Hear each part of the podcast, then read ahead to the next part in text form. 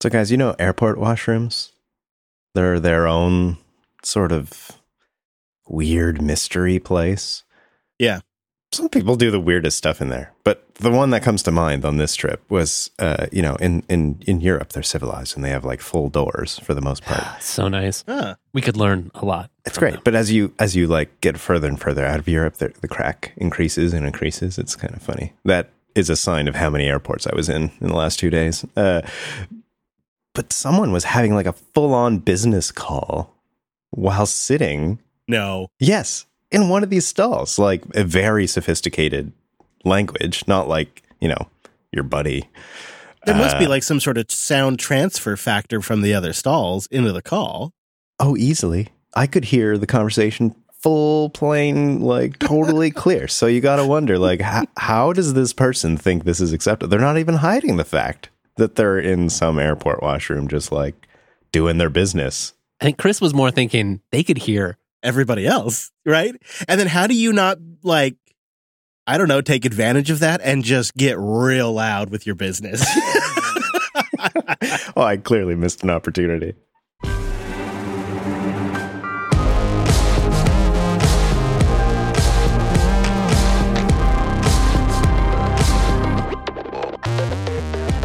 Hello, friends, and welcome back to your weekly Linux talk show. My name is Chris. My name is Wes. And my name is Brent. Hello, boys. Well, coming up on the show today, Wes is going to blow us away with his new second brain. There's a good chance this note system is better than yours and definitely mine. Plus, we've been trying out a, quote, 100% private chat that you can self-host. It bills itself as the first messaging platform that has no user identifiers of any kind.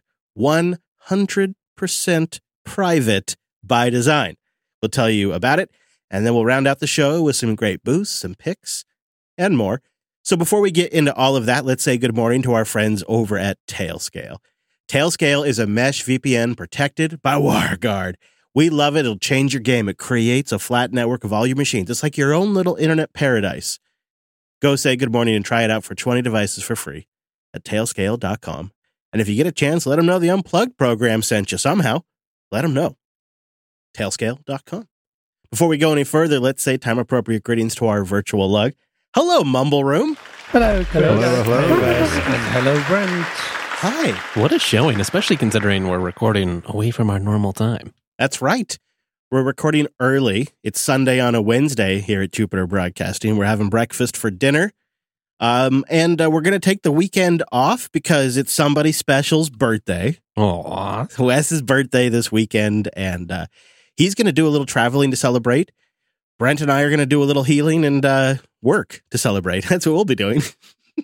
I'll do the healing. You do the work. Yeah. Yeah.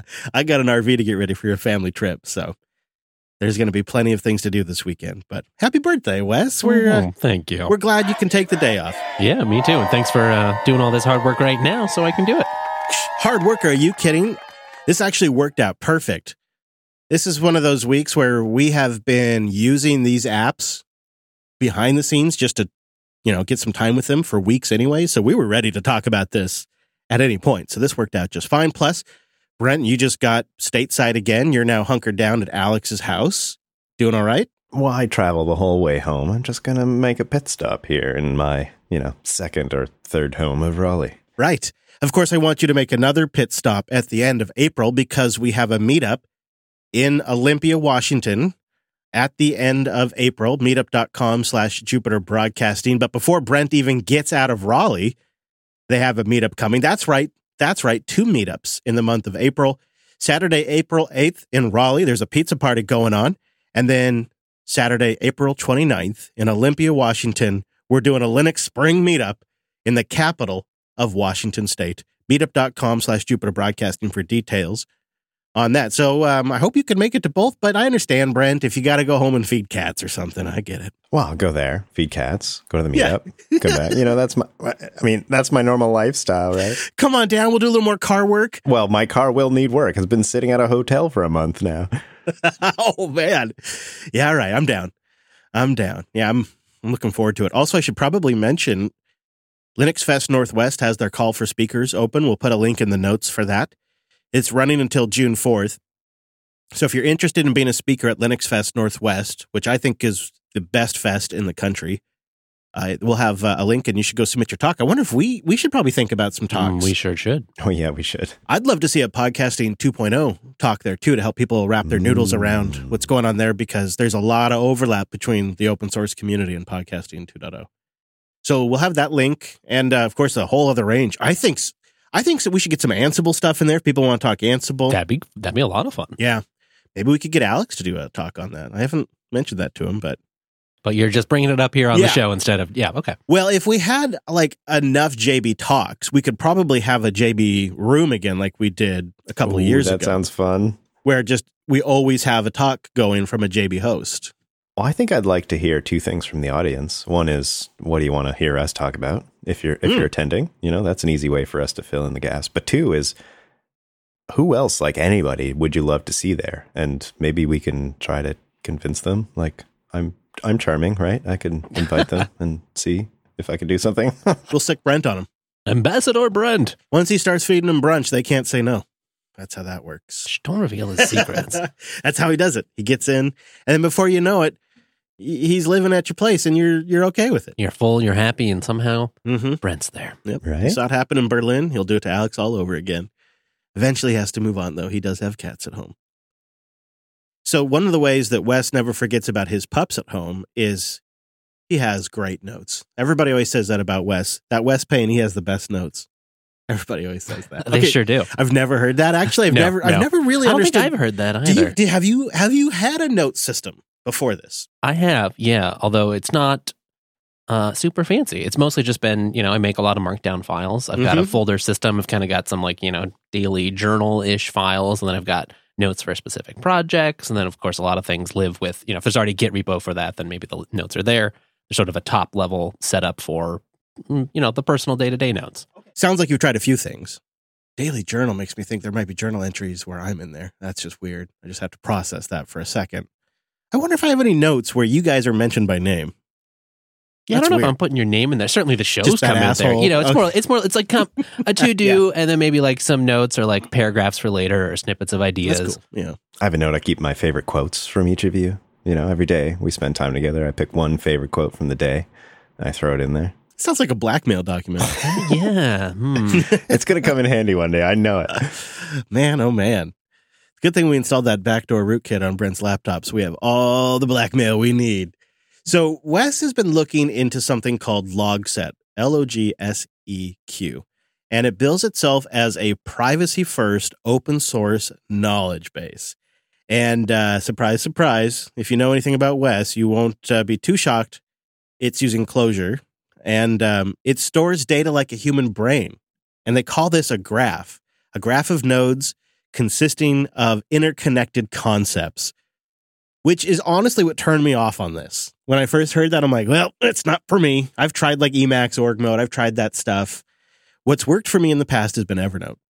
Something I can just create notebooks and I can go put notes in there and categorize them by thing and then search on it later on.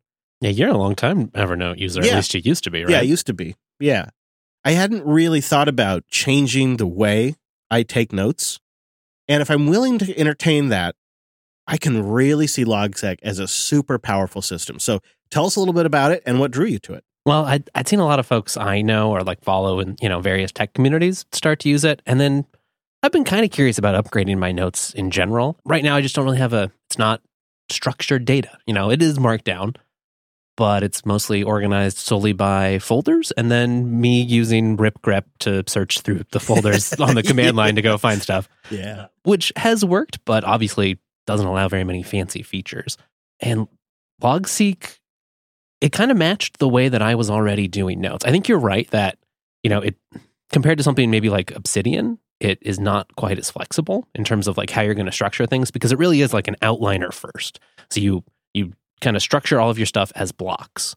And if you're thinking more in like a long-term format, you can do that, but it's less optimized for that approach.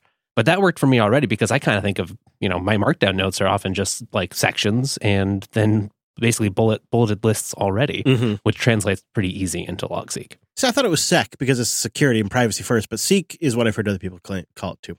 But what I think the change for me is I've been always thinking, okay, I'm working on this thing. I categorize this as this type of job. So then I put a note in this place. And it seems to me that with Logseq, the workflow is more, I open it up. It immediately has a flashing cursor in my daily journal. That's just an, you know, it's basically a new note for the day.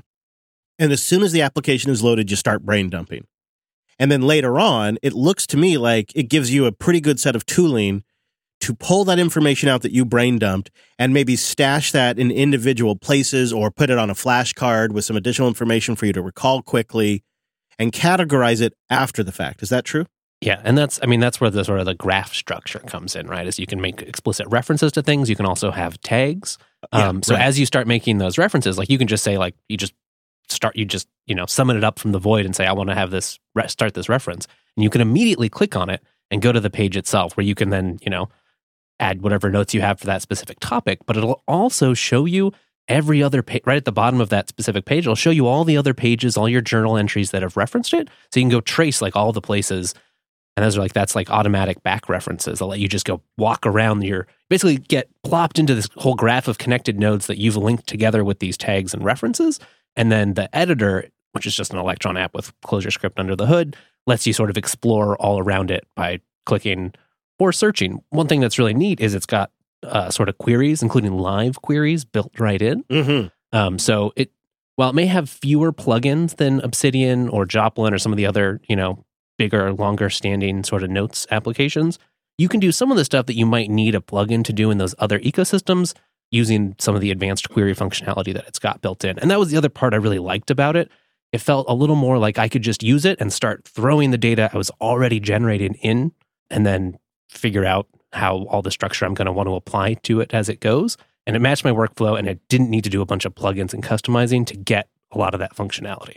If you're more interested in really fine-tuning stuff, maybe it doesn't fit with, you know, it might not be the perfect fit for you because it is a little particular. It's like, what do you prioritize? Do you prioritize the capture of it or the categorization and sorting of it? And the thing about Logseq's approach is you don't spend a bunch of time thinking, okay, what category is this? Where should I put it? What should I title this? What am I going to think of when I want to search for this in the future? You don't do any of that. You just start capturing. But you mentioned the plugins. It doesn't have the plugin ecosystem that Obsidian has, perhaps, but it has a very, very cool plugin ecosystem. So when Wes talked about this the first time, I dismissed it. Like I said, I just like, nah, this is not for me. It's nice for Wes, but it's not for me. And then this morning we started talking about it again because thinking about this episode. And I was like, well, I got to try it, right? I got to give it a shot. And so I started playing with it. I'm like, oh, okay, all right. I like this UI. I can tell the UI is faster than what I use. I'm thinking about if people send in their thoughts on what they use for note systems and we get enough feedback, I might share my system next week. We'll see. Oh, yeah. So the feedback door and booths are open for your log and note system out there, dear listener. But and I'll share mine. But I thought, okay, well, I'll try out Logseq, logseq.com, SEQ, and see what it's like. I got it going. I'm like, okay, I like this. The performance is better than I expected. You know, you wouldn't even know it's an Electron app if you didn't know it was obviously an Electron app. But then I started messing around with the plugins. And man, if there's not stuff that I just do all the time, like it also has some services, like legit services that I like that it ties in with as well. Todoist, obviously, book summary services. It has some really great plugins for managing PDFs. So one of my common problems is I need to get like the manufacturer's PDF or a part in the RV or the car or whatever it is. And then I need to get like a few paragraphs out of a 300-page PDF. And I highlight those or whatever. And it has a process for bringing in PDFs, taking the sections you highlight, making them automatically a bolted list for you. I was impressed by that, honestly. Those were less essential features. I'm trying to do the knowledge capture because I'd like a tool I can use both for like my personal stuff, for some JB stuff, and then, you know, one that I don't sync anywhere that I just use for like proprietary work stuff, so I can organize my thoughts there as well. And Logseq seemed flexible enough, and that's why I was interested, but I was a little worried that, you know, for other use cases, if we're going to talk about on the show, were some of those rough edges, were those going to be hammered out? And for the PDF stuff in particular, yeah, that was impressively nice. I don't know how well it works on mobile, but on the desktop app, which is primarily where I would do a lot of this kind of processing. Yeah.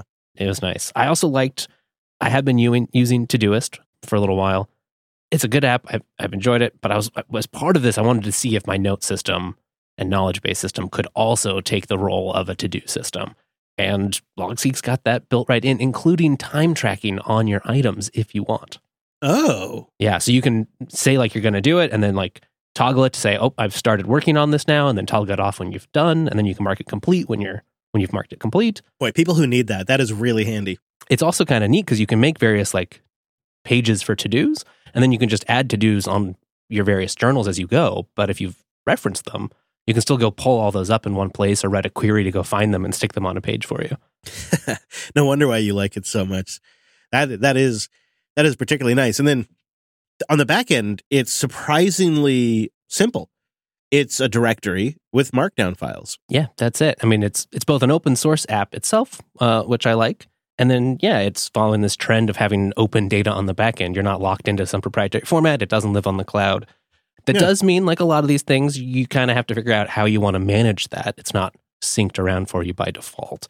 Yeah, you got to bring your own sync. But for me, that's another thing Nextcloud can do for me. Nextcloud, sync thing. There's also a popular sort of doc and workflow setup that someone's described if you wanted to use Git to do that. It's a little more manual, especially on mobile, but it might work for some folks who don't want to rely on something more active or use Git already. Yeah. And they do now have their own encrypted back-end sync if you want to pay for that. Starts at $5 a month. I think the Todoist service, their lowest paid plan was $4 a month. I think Rome Research, which is like a competitor, is somewhere closer to $15 maybe. Mm-hmm. So it seemed pretty reasonable. Plus it supports an open source project. So I thought I'd try that out just at first. I've done various bring your own syncs before, so I'm not worried about migrating off it at some point, but I just wanted to see what the UX was like. And it's pretty nice. Every graph that you initialize to be remotely synced gets its own password. It's encrypted on the client before it's synced up. I think it's definitely still new. It was in closed beta for a little while, just for people who supported it at a higher level. But now it's been rolled out for anyone that supports the $5 or more. I think the mobile side especially is getting a little more work. It has been working, but it's not quite as snappy. I notice if I make a change on the desktop, it shows up on the mobile side pretty much instantly. But the reverse flow is taking a little bit longer. Okay. I'll keep that in mind. I've been literally trying it since just this morning.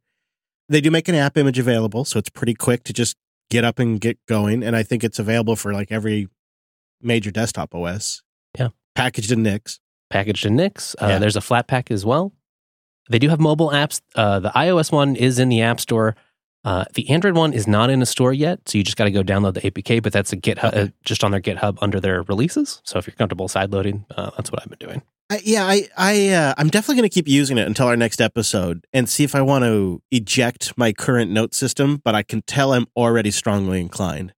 What really clicked for me when I was willing to kind of redo the way I capture notes today. And I thought, what I wanted from a notes app, I thought maybe I would never quite get there. And yet this seems to be promising it too, because something we haven't talked about, but I'm wondering if you'll use it, is the ability to recall bits of information via flashcards seems particularly useful, because what I have found with my notes over the years is I often need a specific bit of information. Like this particular thing runs at this voltage and uses this gauge wiring and uses this type of DC connector or something like that. Just like those 3 or 4 bits of details. And I don't need the entire pump manual, right? I was just telling Wes before we started the show that we just installed a new water pump last night. And I didn't need, we're sitting here going through pages on the manual trying to find, to make sure that, we're not going to overdo anything. I just need that bit of information, those 3 lines of information. Have you used the flashcard functionality with this yet? No, but I'm looking forward to play with that, especially I think for maybe some of the little snippets for programming stuff during day job activities or little scripts or doing audio work, say. Mm-hmm. That seems particularly nice. And I think that's one area where LogSeq having a structured outline block-based sort of approach by default makes it really easy, because you can just reference blocks. You can say easily mark that, hey, make this block a card, even though it's embedded in a larger, page full of stuff, which might be docs on the whole water heater.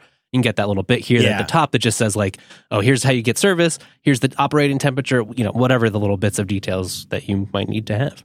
Wes, I'm curious, compared to your previous note-taking systems, is there anything that stands out for you, at least in early days here, that is a downside or a disadvantage that you're noticing? Well, there's just a little more, setup, and I'm now, I wouldn't have to. You could still edit it directly yourself if you wanted to, because it is just Markdown. But I am, opening up an Electron app, yet another Electron app, to start taking my notes, where before it was often just just a text file pop up like NeoVim or something on the command line, dump in what I'm thinking about right there, and go back to my business. So there's a higher cost in that sense. I'm more thinking about it. Before, it was just stuff that I kept in a private Git repo and didn't worry too much about it. But I was using a hodgepodge of tools where I had something separate for to-do, because that's the part that I really cared about on my phone, and I wasn't really engaging with a mobile solution before. So this seemed exciting enough that it was worth shaking all that up, I guess. We'll see if I stick with it. It's still new. I've only been playing with it for the last month or month and a half and so, and only just recently that I've kind of gone whole hog. Well, and to your point about yet another Electron app, I have tried various note-taking applications over the last few months. I think I've settled on something pretty good. It's not Logseq right now, though. I'm re-questioning everything, and that's going to drive my wife crazy. I just got her switched over, and it's been working well for us. You can tell I'm kind of itching to talk about it. But the thing that I realized is the apps that I have used that are native applications or whatever they are they're all slower than Logseq. Logseq has a faster, snappier UI. It might be Electron, but it performs better than what I've been using. So I don't know. It just depends on what is your metric, really. They do have a Trello board you can check out if you want to see their roadmap. I do see some items on there where it seems like even improving performance further is something that they're looking at. I also saw, I don't know how close it is, when we can expect it, but real-time collaboration might be something that they're looking at in the future. That would be pretty neat. Mm-hmm. That would be. Mm-hmm. They just launched whiteboards like within the past couple weeks or so. I've only dabbled a little bit, but being able to sketch things out and then maybe export them to PDF or something could be really handy for making infrastructure diagrams or, similar sort of documentation. So a couple of the plugins that I've been playing around with, one is export notes to PDF. Mm. The other is import highlights of a PDF into your note. I think that's going to be pretty great. Another is a view that displays all your notes on a calendar view. Oh, that's fun. Yeah. And there's another one. There's a few others in there, like to create note tabs and do other stuff. There's, a ChatGPT plugin. So you can invoke ChatGPT. I mean, why not, right? And yeah, I guess. But I didn't install that plugin yet. But and then the other plugin I installed just recently is Focus Mode, just so I can have it on a monitor just to take notes. And just that screen is my note screen. And I could see that being really useful, too, on a tablet when I'm out working on a project. Like last night when we were installing the water pump, it would have been great to just have the notes out there on a tablet, enter new information. Ready to go, yeah. And then, syncing it all with Nextcloud makes it easy peasy, and it should make it easy to also share my, I guess we would call it my graph, would be the Logseq term, my graph with the wife over, I would think, file sharing through Nextcloud. Yeah, I'll be curious to hear how that goes. Mm-hmm, mm-hmm. So I give it a really hearty recommendation, and if you want to try it out with me this week, I'm going to be giving Logseq a go. You can try it out at logseq.com. Of course, we'll have a link in the show notes. This is one of the more compelling note systems I've seen, and the fact that it doesn't have a login, you don't have to have an account, you can self-host all the back end, it's just plain old Markdown files. They even have a demo.logseq.com. They do have a demo app. It looks like it doesn't work with Firefox just yet. I mean, you can still maybe use parts of it, but if you want to open up a local folder, you need specific browser support. But if you've got a Chromium-based browser, go give that a shot. You don't even have to install anything. Linode.com/unplugged. Go there to get $100 and 60-day credit on a new account. It's a great way to support the show and a real way to check out Linode, which has the best options for developers, Linux users, and enthusiasts all around, because Linode makes it simple, affordable, and accessible to deploy and manage your project, a customer's project, whatever it might be, in the cloud. I was just thinking a project we just recently used Linode for was back-end testing of transcription for our podcast, something we're working on. We want to have a transcription to go with each and every podcast. And there's a lot of ways you can experiment with something like that. But we loaded Web Whisper onto a Linode, and we started with a Nano just to experiment and see what things are like. And then it's easy to scale up. And the great thing about putting it on a Linode is it means all of us on the team have one central server we can jump onto and test it and see what the accuracy is like and see what the load is like and see what kind of delay it adds to our encoding timeline and how we can incrementally up the hardware to see what kind of time improvement we get. All of that testing is so straightforward for the entire team with Linode's easy to use interface, the API, and a dashboard and lots of system configurations for you to choose from, or just one-click button deployment type stuff. It's really powerful. It's what we've built everything that we deploy publicly in the last few years since we went independent. And what I learned in that process from you guys is Linode's customer support is critical to the recipe. And they've invested big time in that. They just won the Stevie Award for fantastic customer support through the last year. And on top of all of that, they have fantastic performance. 11 data centers today, with another dozen coming online throughout the year. Great features like S3 compatible object storage, which we use for the back end of our PeerTube instance. We use that for the back end of our Nextcloud instance. We use object storage just to link files in the show notes or send files to each other. It's powerful stuff. And then the cloud firewall that stops the traffic from getting to our rigs, APIs that are clean, well-documented, and libraries are already written for, backups that you can one-click restore, and a lot more. That's why they give you the $100. So you can go see what that a lot more is and see if it works well for you. I think you're going to be really impressed. Linode has some confidence, and that's why they're giving you that $100 to go just try it for yourself, because they're betting if you see it in action, you're going to love it. So go build something. Go try an open source app. They got a one-click Nextcloud deployment. Try it for yourself. Support the show. Get the $100. See what it's like. Go to linode.com/unplugged. And sincerely, thank you everybody who goes to linode.com/unplugged to support the show and to try it out. You may have heard me talk about it before, but maybe this is the week you're finally going to try it out. Well, thank you. We appreciate you and enjoy. Linode.com/unplugged. All of us have too many messaging apps, too many platforms, and too many notifications. So we thought, let's add another one. Actually, maybe in an effort to sort of consolidate and refocus on maybe just important communications between friends and family, coworkers, things you want to be private. And so we've been checking out, since our meetup that we had here over a month ago, we've been checking out a chat program called SimpleX. It's all one word, and it bills itself as the first messaging platform that has no user identifiers of any kind. No phone number required, no email address required. You open it up, it generates you a key, and then you exchange that key with people and you begin chatting. It has a QR code you can scan or a link that you can share, maybe during a video call or maybe through Matrix, something like that. You essentially do a key handshake, and now you have two-way encrypted communications that don't go through any necessarily centralized server. They're using some of the Signal protocol in the back end, but they have this relay server concept, and there are many relay servers, including relay servers that you can host yourself, which is what we've done for testing.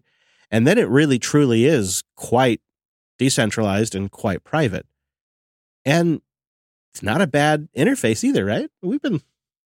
It's quite serviceable. It has some features that some of my other chat applications don't. Like they have this live chat functionality where if you hit live, it'll just sort of stream as you type into the room that you're in. So maybe you're trying to jot down something quickly. Maybe you're in a scenario where your phone might get confiscated and you want to get that thought out as fast as you can. Yeah. Or, I could just see you're trying to find each other. Where are you at? Oh, I'm over here. You just do it live so that way you don't even have to wait for them to hit enter and send the message.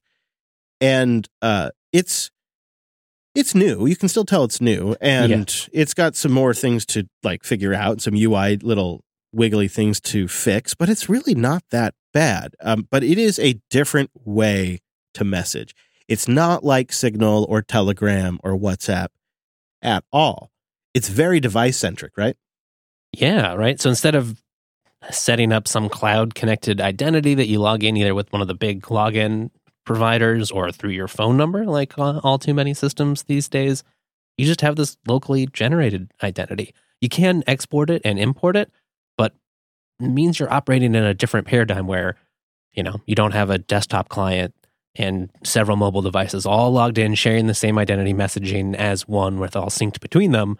You've got a setup on the mobile device you set this up on, or there's also a command line client you could use on the Linux desktop if you're so inclined. But if you did that, those would be separate identities because, they're each just generated device, right on the device and they're not connected. Yep. Now, you could put all of them conceivably into a group chat because it does support group chats. So you could put each one of your device identities into a group chat and then, invite other people into that. But that's not what this is for. This is for really private secure communications, that you are okay being limited to a single device, that you're okay without even having read receipts, right? It's not for casual messaging. I think that's kind of what has made it so fun to play with, is it's almost like an experiment in seeing how good of a UX is close to a sort of traditional chat experience you can get while having really high and rigorous security and privacy goals. You do lose some things, of course, right? There's the security convenience compromise that we're always talking about. But honestly, besides the adapting to a new world of the device tethered identity, it's been quite pleasant. And I don't think it's really, we've been using it even while Brent's been international. It's been working pretty darn well. We can confirm we have internationally tested. That's the main reason for the trip, right? Wasn't it? Right. Just to try that out.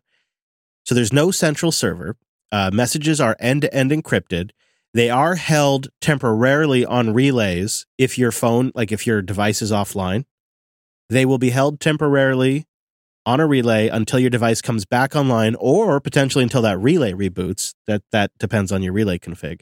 But could you talk a little bit about setting that up and how these relay servers work? Yeah, it's pretty neat. By default, it comes with some relays that they are running, which is nice for onboarding and getting things done. And of course, everything's encrypted anyway, so in theory, you should be fine running them. But if you want to take things to the next step, you like to self-host everything anyway. It was actually quite easy to get going. They have a Docker image already provided. You can build it from scratch, or there's some push to the public repositories. It's a little Haskell application for you Haskell fans out there, and it operates a little bit like Redis, but it's its own sort of custom message queue system. And it basically, anyone who has the password can make new queues, and the messages get queued in there, and then pulled from the queues by the clients. Yeah, and then the SimpleX chat itself is a pretty standard chat application with a couple of fun features. It has disappearing messages. It has delete for everyone, which allows irreversible message deletion. And of course, it supports voice messages and video messages, and you can set up your own stun server for that if you like. And then Wes and I were playing around. We have a chat in here, just our direct chat, where we have it set where all the messages just automatically disappear after a week. They just auto prune. We say a lot of dumb stuff, and it'd be a shame for that to linger. Yeah, so why not, right? And it's just kind of common sense. For me, where SimpleX really fits in is with my family. Why not have all of my conversations with my wife and kids completely protected? Why wouldn't I do this? And they don't have to have a phone number. And their device is fine. One device for them is fine. That's all they need. I mean, it sucks for a fancy boy with two phones, but you get used to it. And it's a way to kind of isolate and separate things out anyways. And you don't have to self-host if you don't want to. But, it just adds that capability. You can still use other relay servers. Everything's encrypted. There's not a lot of information the relays get to pick up about you. There's not much metadata left behind. And these relays auto-clear. So... yeah, I was surprised. It really was, because there's really not that much state to keep besides, if you want to have stuff sit around in case the client hasn't logged on recently to collect their messages. That meant simple one container setup, and away you go. Yeah. You do, as you say, you will have to manually add every contact that you want to talk to, but there's something kind of refreshing about that in our super connected, federated online identity world. It doesn't, you're right, it doesn't scale for everything. It really is for people you actually know, or trusted contacts that you're going to have regular communications with. But there's something about, and you could do it, right? You could actually handshake over another chat platform. Like the exist. That's what we did with Brent. Yeah, that is fine, right? And it works, and we tested that. We verified that works with Brent. Everyone else in here, though, I have handshaked in person. I've scanned their QR code, they've scanned mine, we verified in person. And so every other one of these contacts is that's rock solid, right? That's really something. And you don't have to do it that way, but for a family or a small team, you totally could. And you're not reliant on any servers to stay online except for your own. And I also like it, as you said, so many of these platforms these days, there's several different ones, between Slack and Telegram and various Matrix as well, that you start using at one point and you have a certain set of contacts, but because they are all interconnected, it just sort of expands. I have people can find you, and you get notifications about other folks on Telegram where suddenly contacts you haven't you know, spoken to for years, you're like, oh, they're on Telegram now. Great. Yeah. So something that feels just a little more like a walled garden, something you control and prune carefully. Totally private. Mm-hmm. Nobody knows I'm there unless I want them to. And nobody can talk to me unless we do that handshake. It makes me think that if I were to just come online today, or if I were to become a podcaster today, I think the perfect tech stack would be Matrix for team chat and community chat, real-time chatting, Discourse for persistent communications, Boost for feedback, and SimpleX for direct communications to individuals and maybe small team chats of a few people, like when we're at an event or something like that. Mm-hmm. And that would be, it would be so clean, and it would be secure and decentralized and powerful. So there is a few trade-offs with SimpleX that I think we should cover. Also, I think just to make it clear, because when you start talking about decentralized and keys for identities, you start to wonder, is there like some sort of crypto crap in here? There's no crypto crap. There's no cryptocurrency. There's no token or anything to that regard. It's just using good old classic cryptography. It's new. People will be talking about it more one day. But okay, trade-offs. You touched on it. I think number one with a bullet, no desktop client except for the command line. That's cool, but that's a huge one for me. Especially as, a lot of my family, significant others, et cetera, like those kinds of people are often on an app that does let me have a desktop app. And therefore, you know, if we're having more serious conversations, I've got a full keyboard to type on. I'm a little used to that. Yeah. And even if you did fire up the command line client and use it on your desktop, it'd be a different identity. So just something to consider, right? For some people, that's fine. No shared identity between devices, though. So it is tied to your device. Yeah, in a way, so here I am with a Pixel 7 running giraffing OS. Get it right. With SimpleX. This feels like the ultimate private stack. It's powerful, right? Because even with like Matrix, the Federation is keeping metadata as your messages pass through the servers. There's metadata about your activity throughout the Matrix Federation, not with SimpleX. And you combine that with Graphene OS on the Pixel device. Running your own messaging. Running your own server. Mm-hmm. Man, with Nextcloud. And then you combine LogSeq notes that are also self-hosted. Like, the stack is so rock solid, so powerful, and so secure. So some of these trade-offs are kind of almost worth it just because of that kind of security and just 100% trust. Like, it's a rare thing, but when you have real, true faith and trust in your devices, it feels good. It feels good in a way that it hasn't felt in a long time. And of course, because it is a new app, I think you guys would probably both agree there's some UX stuff that still needs to be worked out. It's pretty good. Yeah, surprisingly good, but yeah, not anywhere quite close to some of the more established players, but that's to be expected. In some ways, maybe refreshing, actually.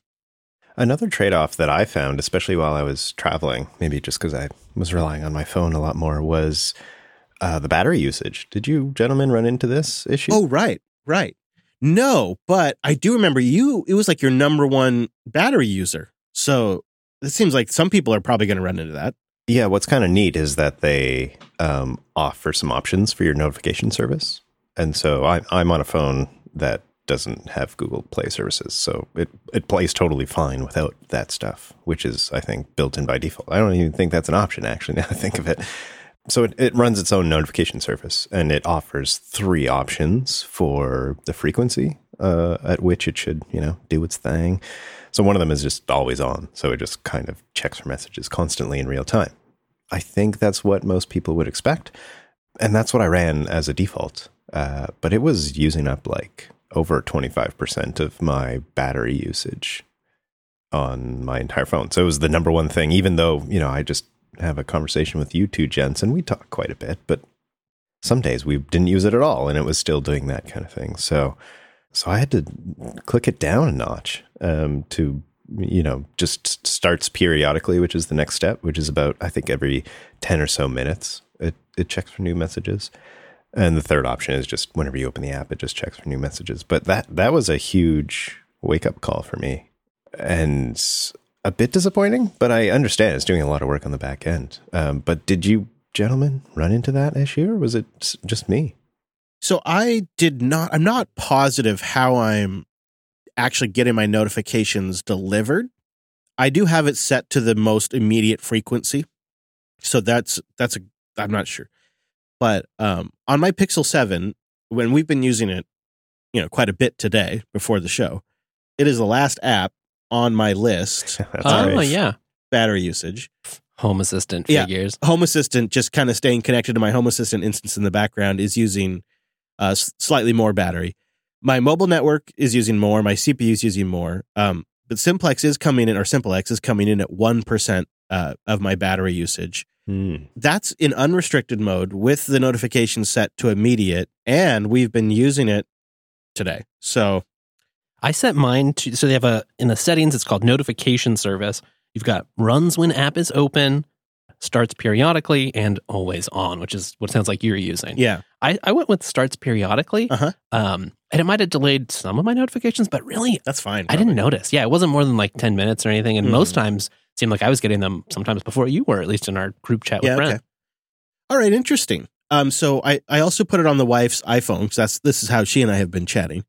And the iPhone, interestingly enough, actually has a better battery usage screen now than Android, which is wild, because Android's done that for years. But I went into her, like, show me your battery usage information screen in her phone, in her iPhone. And Simplex didn't even register on the apps that are using battery. I'm sure they're using whatever the back-end iOS notification system is. But yeah, out of all of the apps on her phone, it didn't even register as one of the apps using battery. But I have to imagine, depending on your version of Android, depending on the way it's going to notify, and depending on the frequency you set Simplex, you'll probably get somewhere between what Wes and I are seeing and what Brent's seeing. So that is something to be aware of. Probably depends on, like, if you use some sort of hosted notification service or not, or what, I don't know. I wonder, I haven't tried this, but I wonder, with the ability to self-host your own message broker, could this be something that you could use also for like an internal LAN chat? If, you know, you had a facility, you had some sort of, you know, you want to be able to have secure communications, but over a private network. Yeah, I was thinking over Tailscale. Over Tailscale. Yeah, that is interesting. Totally. I'm going to keep using it. You know what? That's my takeaway, is I think this is going to be the official chat system for the wife and I. I wish it was multi-device, but I'm going to try the group chat thing. And I'll just have a group chat between her and I and our devices. And that way you can chat with yourself, too. Bitwarden.com/Linux. Go try it right now for yourself, or get a free trial of their team or enterprise plan. Bitwarden is the easiest way for a business or an individual like yourself to store, share, and sync sensitive data. I think it's also fantastic for free software projects, and you're going to appreciate how customizable Bitwarden is. And of course, the fact that Bitwarden is open source, it's been audited, and the community's eyes are always watching it. It's what our community uses, it's what Wes and I use. Bitwarden is the safest and easiest way for you to store sensitive data, your passwords, key phrases, recovery keys, payment information, the kind of stuff you really care about, the stuff you want end-to-end encrypted before it ever leaves your machine with zero-knowledge encryption. There's no way Bitwarden can read it. If you're on an existing password manager where things haven't held up so well, check out bitwarden.com/migrate. I migrated a couple of years ago. Love it. Best thing I did. And one of the things I really noticed about Bitwarden is they're constantly listening to the community, taking cues, and integrating new features that make it better and easier to use for enterprises and individuals. They're really good at that on a near monthly basis, I believe. It's quite impressive. I've been using them for a few years, and I just noticed Bitwarden keeps getting better and better. And they've made it so simple, no matter if you're on mobile or desktop or in the web, to use a unique username, password, and email address for every site, service, and app you use across all your devices. They make that possible. And you guys know that's the low-hanging fruit. That's the thing you could do today in 15 minutes to improve your security stance and your privacy online. Or you probably know a family member or a friend or a workplace that could be doing this. Send them to Bitwarden. They can't go wrong. It's continually improving. It has end-to-end encryption. It's open source. It works elegant on mobile, desktop, or any device you might have. And they're always rolling out updates that make it better and better. So it just is the perfect answer to a very common problem and something we could all do to improve our security stance online. If you haven't tried it yet, go to bitwarden.com/Linux. And like I say, you could also go to bitwarden.com/migrate. That's also a great place to go, but maybe start by going to bitwarden.com/Linux. It's open source. It's fantastic. It's trusted by all of us and keeps getting better. Something we all need. So try it out. Get it today. Bitwarden.com/Linux. Well, I've been slowly catching up on the feedback that we've been receiving these last couple of weeks. I am behind, so apologies there, everyone. But if you want to send some and increase my workload, linuxunplugged.com/contact. Would love to receive some things there. John wrote in about Linux Fest Northwest. I thought we could touch on that a little bit. He says, I attended Linux Fest Northwest for about 10 years in a row. I even presented once on Security Onion. It was such an amazing event. Needless to say, when I listened to episode 500 of Linux Unplugged, I was ecstatic that you guys are helping keep this amazing event alive. I've been chatting recently with some friends who used to attend with me, and they've all expressed interest in attending again. And by the way, we all live in BC. What can I do to help? Do you need volunteers? I'll do whatever you guys need to help out. Just let me know. And P.S., I got to put the word out everywhere I can. That's great. That is so helpful just at this phase right now, John. Thank you. Just spread the word. Make sure people know it's back. So on the back end, you know, we're still organizing. We have created a matrix chat room where we're organizing people that want to get involved, and we're going to try to get the information to them as fast as possible. That is at bit.ly/LFNW chat. There's also a Linux Fest Northwest official discourse forum where there'll be some action happening. And then, of course, major updates we'll bring on air as well. And as it gets closer, I imagine we'll have a more refinement on the deets. Right now, we've been kind of daydreaming about the food. I guess for some reason, I want to be the food services this year. Yeah, you do seem to want that. Got a lot of brats. Actually, this year, tacos have come up. Making some tacos could be really good. So we're beginning to plan right now. It is still early days, but the Matrix chat room is kind of where we're organizing, engaging interest on various topics and whatnot. And now it is time for Le Boost. Hey, so a couple of notes here. Number one, we're recording early this week, so we don't have all the boosts because it's Wednesday, and we usually have a whole week to collect them. So if your boost has been missed, it's probably in next week's episode, but it also means that you have an opportunity to send a birthday boost wish in for Mr. Wes Payne, because he is our birthday boy this week. Aw, shucks. I don't know, we were thinking like, it's got to be over 2,000 sats, and it's got to have some 9s in it. At least a couple of 9s or a few 9s in it, so we know it's a Wes Payne birthday, you know. Niners for Wes Payne's birthday. Send in a boost with a birthday note for the Payne Meister, and we'll get to that in next week's episode. Our first boost came in from a big booster, File Selector, for 777,000 sats. Hey, Rich Lobster! That number was so big, I almost couldn't get it out, but I got it out. Visibility boost, highest signal Linux show out there. Now, right there. This is a thing that I fully endorse. I'm noticing the emojis. Those are becoming like emojis to make the boost stand out. And the high boost amount to help us get on top of the charts right there is greatly appreciated, because you're sending value into the show, and getting the show onto the high boost charts has been amazing. It's like 2-for-1 value. And now I've seen it happen to other podcasts too. When you get on those fountain charts, the discovery is real, and it is a significant way to contribute some serious momentum to the show and also contribute value. It's powerful. So thank you, File Selector, for the big boost. They say, have you guys heard of GPing? It's a graphical ping tool that shows multiple host latency in a slick terminal UI. It's written in Rust. Aww. Oh, geez, of course it is. Well, all right, let's check this out. Now we gotta check it out.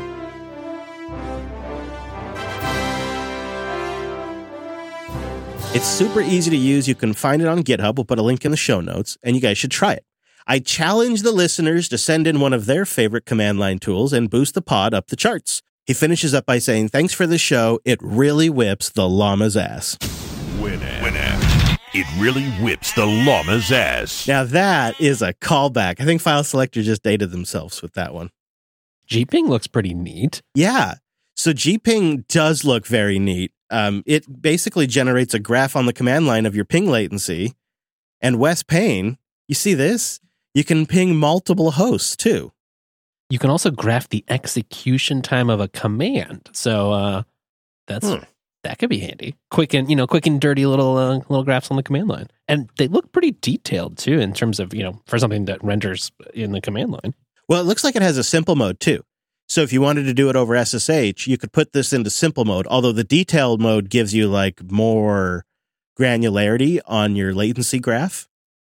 I really like the layout of this Gping app because it's got the host information along the top, your latency information, your jitter, and then it generates kind of like ncurses style, a latency graph with your latency milliseconds on the left-hand column, on the vertical column, and on the horizontal bottom column, the timeline. And you can specify time. So you could set it to run for 24 hours and come back and have a graph of your latency for 24 hours on your command line. That is really cool. Again, that's Gping, and we'll put a link to that in the show notes. And yes, please do. If you have an awesome command line app you've never heard us mention before, or just one you think is great, boost it in, and we'd love to geek out about it. Withers comes in with 13,319 sats. First ever, and it's a zip code boost. Loving the shows. Have you looked into EOS much? It's a privacy-centered Android OS, privacy from big tech. I've been running it for a couple of years now. It's very stable. Beyond the OS, they offer opt-in service for cloud backup of photos and contacts and notes, all built on Nextcloud. They aim to be a total drop-in replacement for Google. That's what EOS is about. Okay, so I've definitely heard this kicked around, and my eyes have always kind of glazed over because it's another Android OS. Great. Your favorite. However, if the encryption is legit and the hosted service is good and you can just drop in, it basically sounds like they do all the work that I've been figuring out for months by rehosting my cloud services on Nextcloud. This is just a drop-in option. That's worth looking at. Yeah. That's a good tip. Thank you, Withers. Now that is some value. Exception comes in with... but the zip code. Oh, right. Yeah. Oh, yeah. Sorry, I totally forgot. Withers was boosting in from Chadwicks, New York. Hey, we haven't gotten a New York zip code boost in a while. Or if all, that might be one of our first ones. I think Withers just got to claim New York. I think that's just what happened. I think Withers is now the king of New York. Exception comes in with 6,810 sats. This zip code is 06810. Oh, and he's going to tell us where it is, but I'll let you reveal it here. But he says it's not Connecticut. Oh, right. I recall. Since I accidentally tricked you. Also, Exception... Easy to do, Exception. Don't worry. Yeah, he says it's pronounced Exception, where I am the regular oddball in most cases. As I understand it, modern KDE's niche is self-customization. That is a selling point for me. Also, the dark blue purple theme is appealing. Thanks, and keep up the awesome work. There is a new theme. I mentioned it last week. I'm going to mention it again. A new dark purple theme. If you go into Plasma and go to new themes, it's absolute fire. All right. So 06810 is Ankara, Turkey. Oh, neat. Any of you boys ever been to Turkey before? Alas, not. Not yet. I hear they have a good paragliding there in Turkey. Well, then. You know the right words to send me somewhere. GTK Frank boosts in with 420,000 sats. Hey, Rich Lobster! Boosting for a couple of awesome back-to-back episodes. Some don't miss podcasting. Thank you, GTK Frank. Appreciate the acknowledgement of some great shows recently. Brent really is the MVP of those episodes there. Oh, you guys, stop it. Hey, people are noticing. People are noticing. And you know what the nice thing is? You're in the splits. So Brent gets a piece of the action, too, when people notice a good show. And, Drew's had to work extra hard recently. Our editor, Drew, has been working extra hard because he's been moving and keeping the shows going out the door. If you can imagine what that's like. Horrible. And we've been feeding them complicated shows. Mm-hmm. So when you boost in, Drew gets a split as well. So does Wes, and so do I. It's a nice, and so do Podverse and Fountain FM. It's a nice little way to spread the love around and, keep it going. GTK also wanted to share their origin story, Linux origin story, that is. Ah, I love these. I started using Linux after finding Bitcoin. I wanted something I could trust and use for years. Fast forward, and now I build apps for the Linux desktop. And through that journey, found you guys. I think I know who GTK Frank is. That is neat. Wow. I'm not going to say. Because that is not their name. But I think I know. Show mascot the Golden Dragon boosts in with a row of ducks. Glad Brent had a great time in Berlin. Hope his next adventures are all just as fun. Great show. Yeah, now he's just got to get over that whole time zone hangover. How many days does it take? Because we'll see. Day one is rough. We're running an experiment right now. Yeah, after we get done with this episode, just sleep for 3 days, and I think you'll be all right. Hoppy 1984 boosts in with 2,000 sats. Sudo apt-get Internet Explorer meme. Sudo. Command not found. Sudo apt-get touch grass. This program requires the following dependencies. Doors. Install Y or N. Y. Installed. Please touch grass. Wow. That was a boost in the form of a command or several commands. That's a first on the show, and I am damn impressed. What's with the touch grass meme? I'm getting to be old. These memes, I'm noticing them, but I don't know what they mean. We're just here to read the boost. That's our role. This is coming up. Something's going on. I don't understand, but I like it. Old 1984 sent in another 2,000 sats. To the listener thinking about switching to Mint Mobile, as a former customer who just switched back to Ting after 2 years on Mint, highly recommend checking out Ting. For me, it was the same coverage and data amount for less cost. The only downside is no app to monitor your account on mobile, but their site is mobile friendly. That's true. I think Mint Mobile sold recently. Yeah, I think I saw that as well. I thought I heard about that, but I don't know if that's a bad thing or not, but it is something to be aware of. A former Gen Tour boosted in with the Rove Ducks. Bonjour, y'all. Here's an idea for a challenge. Leverage Plasma's extreme flexibility to mimic Vanilla's GNOME workflow as accurately as possible. I've tried this at least 3 times, and I always return to GNOME sad and defeated. KDE can do a better GNOME than GNOME itself. I know in my heart it can. Would anyone out there be able to mimic pressing the super key to view and manipulate miniatures of my windows in my 5 workspaces? Move such windows around using those same miniatures? Start apps, perhaps? So really that whole overview thing that Genome Shell, sorry. God, that's embarrassing. You know, I think former Gen Tour, this is a tricky one. I get where you're going. I know the other popular thing people like to do is make Plasma seem like Unity, so it's kind of like you're recreating Unity 7 on Plasma. And then, of course, there's people that try to recreate like the Mac OS paradigm using Plasma. I don't know. I think you're never going to be happy when you're trying to recreate something else because it's never going to be as good as the original. And you know what? You know what's really good at doing Genome Shell. And that's just the way it is. But what I have done, especially on my laptops where I used to really favor Genome, is I've kind of just come up with a really clean, simple, sort of Plasma first workflow. I almost thought about again bringing my laptop in to show you because I'm just so damn happy. I've got a floating Plasma taskbar that's translucent, and it's got a little bit of room around it. But for some reason, I just like the way that looks.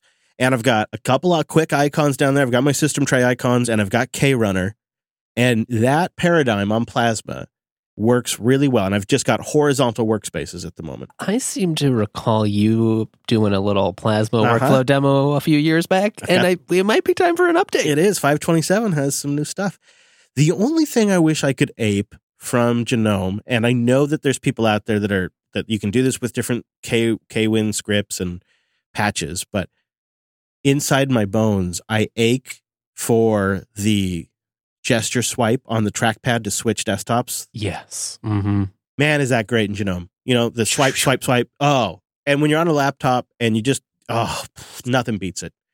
Nothing beats it. And I had it working for like 3 days in Plasma. Really? Yep. It was magic, Wes. It was the best of times. What happened? I don't know.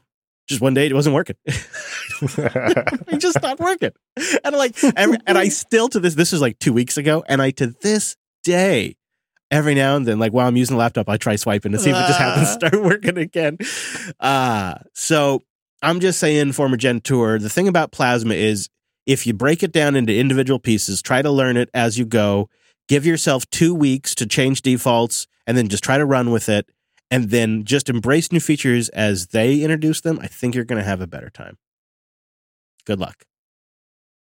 The Thought Criminal boosted in a row of ducks as well. Here's a bump for the pod I love. And a shout out to Chris, who gave those hardworking 2.0 devs making a sustainable open source dream come true. Heyo, that's right. Thought Criminal, and you're helping too by boosting in, so thank you, sir. Dino, aka Dean L70, boosts in with 40,000 sats. I hoard that which your kind covet. Hey team, I've been searching for a new distro for a long time, switching between Arch distros, Fedora, etc. I was wondering if any of you have looked at Tuxedo OS 2. I took the time to run it in a VM for my testing, and I have to say, I am impressed. It hasn't missed a beat. I'm interested in your observations. Keep up the great work, as usual. Are you guys noticing that this comes up every couple of months or so? Somebody writes in asking about Tuxedo OS, which is starting to make me think maybe there's a little bit of fire to that smoke. There might be. I mean, we were pop skeptics and now pop fans. Crap. Another distro to like. It's exhausting. But you know what? I'm feeling like we should probably take a look. If we keep getting this kind of trickle of people saying, hey, I tried it and I'm impressed. It's got Pipewire. And Plasma, it looks like. All right. You know, it's kind of a bad time. I mean, it does have Linux 6.1. All right. It's just kind of a bad time. Well, I guess because we're like just a few weeks away from the new Ubuntu release and the new Fedora release. And it's going to make some of these packages, like I'm looking at the Mesa 22.3.6 stack, and I'm thinking, so you're saying we better 23. Try it sooner rather than later. Well, I'm thinking maybe this is our interim little fling before we have a serious relationship with one of the major releases. You know, it is time for some spring distro hobby. Yeah. I mean, I hadn't really planned on it. I was going to take a little bit of a break. You know how it can be, get a little exhausted, but I do got to acknowledge we're seeing this come in more and more. So thank you, Dean, or Dino. We will take a look at that. True Grits comes in with some enterprise sats. Let me tell you about a cool experience I had with KDE Connect. My work uses an obscure two-factor authentication app called PingID for authentication to our remote employee Pertle. Yeah, I'm familiar with that kind of stuff. When you try to log in, it pops down with an approve or deny type dialog. You select the appropriate action. Well, I was logging into my computer, and I was forgetting my phone was in the other room. But KDE Connect delivered the notification to my desktop as expected. However, it also gave me the ability to say approve or deny from my computer. I didn't have to seek out my phone. KDE Connect is so rad. It really is. I remember I had been using Giraffing OS for months, and you know, 2-3 months into it, it was like only more recently that I put KDE Connect on there. And it was when I was like thinking to myself, this is my opportunity to make this phone as integrated with Linux as the iPhone is integrated with Mac OS. And then I thought, how do I bridge that gap? And then like a light bulb goes off, you idiot. You know about KDE Connect. You've only talked about it 1,000 times. Put KDE Connect on there. And then 10 minutes later, I had the sweetest integration I've ever had. Really liked it. Gort Brown also came in with a row of ducks. I'm a bit late to the trend, but I'm boosting from zip code 66506. You know, okay, Brown, that's supposed to be what you boost in, but I got you. It says here I'm not going to reveal it. I'll let Wes find it. All right. Manhattan, Kansas. You got it quick. So, Brown, you get to say you're from Manhattan. That's neat. You would do that, right? Like if you're traveling, where are you from? Oh, I'm from Manhattan.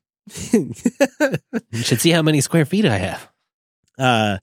Brown says, I'm in the same boat as you, Chris, with the two phone thing. I tried using my Pine phone with some Linux distro, either Mobian or Manjaro, as the main device with an Android phone as a backup. It's definitely harder to juggle two phones. I agree. I'm still experimenting on and off. The idea kind of being that like I put the Android phone down when I go home and I pick the iPhone up and I have it in a personal mode, which it does automatically based on location. And so it's always in personal mode when I'm at home. And then I spend the rest of my evening using the iPhone. So like what if I message you guys in the evening, I'm on that and I'm only getting messages from you guys and family. And then I can pop out of personal mode if I want to open up the floodgates, which seems like that's the way to go, right? You opt into the river. Mm-hmm.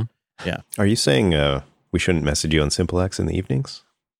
Oh, I guess I would miss that. Yeah, because... Yeah, you have to have my super secret device ID for that one. Oh, right. I did you try. You mean your iMessage ID? Yeah. Wes, that burns. I'll let you have it because it's your birthday, but that stings. Legit Salvage comes in with 50,000 sats. Man, this is the great support. Thank you. On DraftKings OS. Salvage is 6 months in on their Pixel 6a, and they plan on sticking with it. I have no significant complaints, they write. I'm using the sandboxed Play Store and Play services. Mm-hmm. Yeah, that to me is what puts it over the top. One issue specifically is with my Reolink app and not providing notifications from my doorbell or other cams. It started out not working, then it started working for a week again, and not again. I can't contribute that change to any updates, they say. I've tinkered with it a few times, but no luck. Have you guys seen this with any of your apps? It's a hard one to search out. Well, that is for sure. That is, I think, one of the downsides of going with DraftKings OS and kind of just esoteric Android in the first place is it makes searching this stuff out. You basically are limited to the DraftKings OS Reddit and forum. I have not had this kind of problem. You might be looking at the battery optimization stuff again. That can kill stuff in the background. The other thing that can be tricky, right, is the notification system. Podverse is working on that, which is good to see. There's that unified push system. You guys familiar with this? Yeah. This unified push is sort of like a self-hoster's dream, really, for a unified push notification system that's not dependent on Google or Firebase or Apple. It just requires the developers build support for it. So it has to be an app that has support for that API.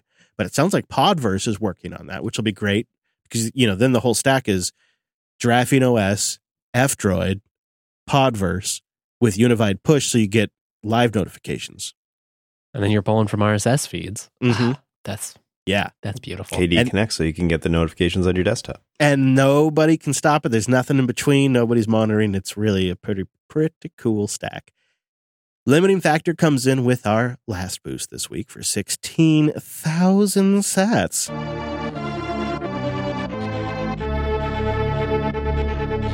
And this is the only one I saw on this topic. These are all kind of GraphQL OS related, and this is our last one. Limiting Factor writes, I'd be interested in hearing about an iCloudless iPhone experience. I'm a lifelong Android Nexus/Pixel user and have no lock-in to the Apple ecosystem, but I'm considering switching to iOS. You're happy with your Pixel 7 now, but the hardware and software, it won't last. Eventually, you won't be able to make or receive phone calls in 3 to 2 years. Some other BS is going to force you to upgrade. I think you're probably right, Limiting Factor. That is my Android experience so far. I am hoping that's changing, but that has been so far the track record. They continue with, I want to get off that ride. I think I could be happy enough in a Googleless, iCloudless iPhone. Maybe.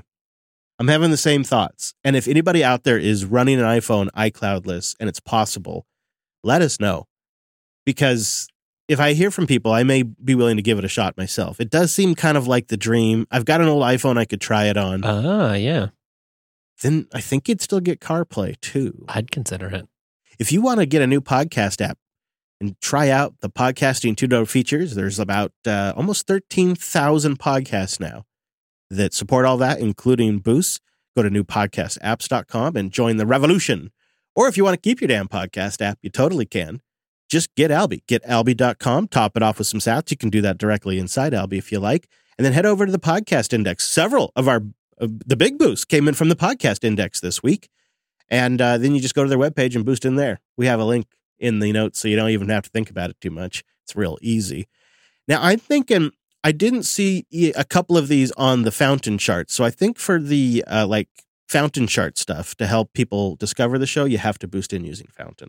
I think that's still a thing. Even though we're sending them the boosts, I don't think it's actually represented in their charts. I don't think they have it wired up.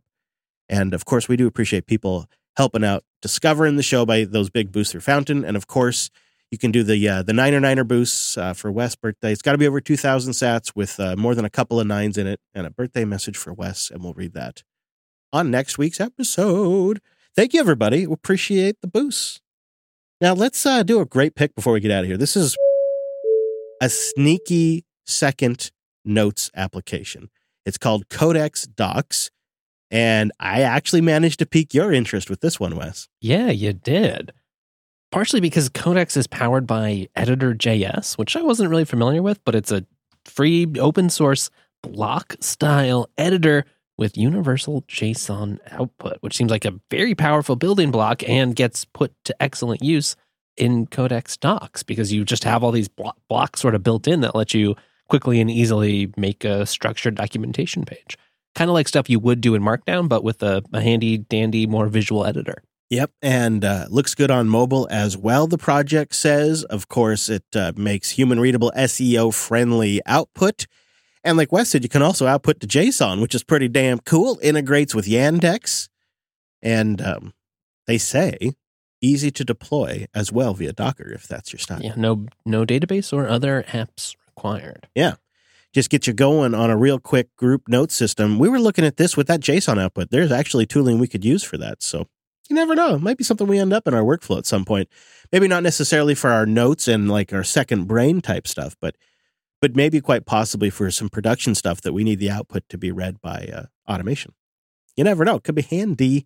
There's a lot of cool tooling out there. So if there is a note system or workflow or application that's worked extremely well for you, please write in about it. If you'd like to hear my co-host Alex on Self-Hosted's take on Obsidian, which he's tried and put through the works, we did an episode on that recently over on the Self-Hosted podcast. Go find that at selfhosted.show and dig into there.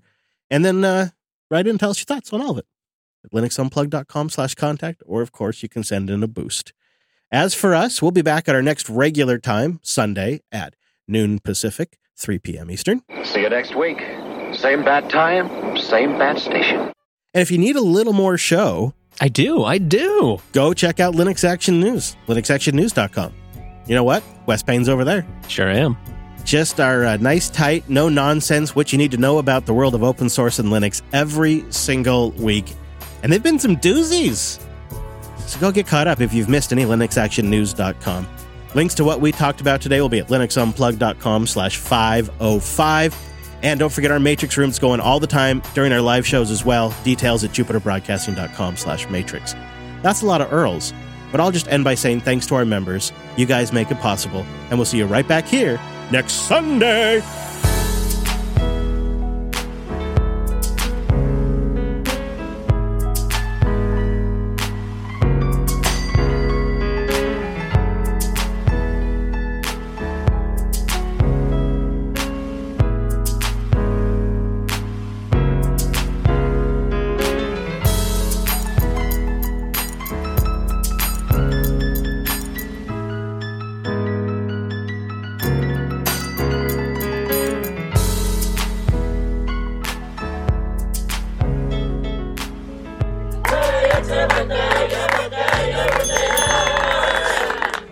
Exciting.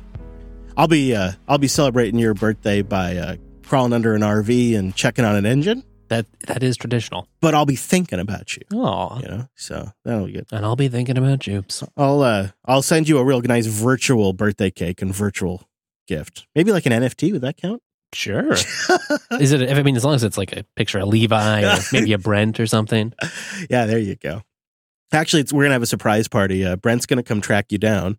And you know, bring you your gift there. Right, Brent? You're on top of that? Yeah, I think he told me where he's going to be, but I think he knows we're onto him. So it seemed strangely far away. So we'll find out. When we don't worry. I'm sure you'll have it handled. As long as he doesn't fall asleep.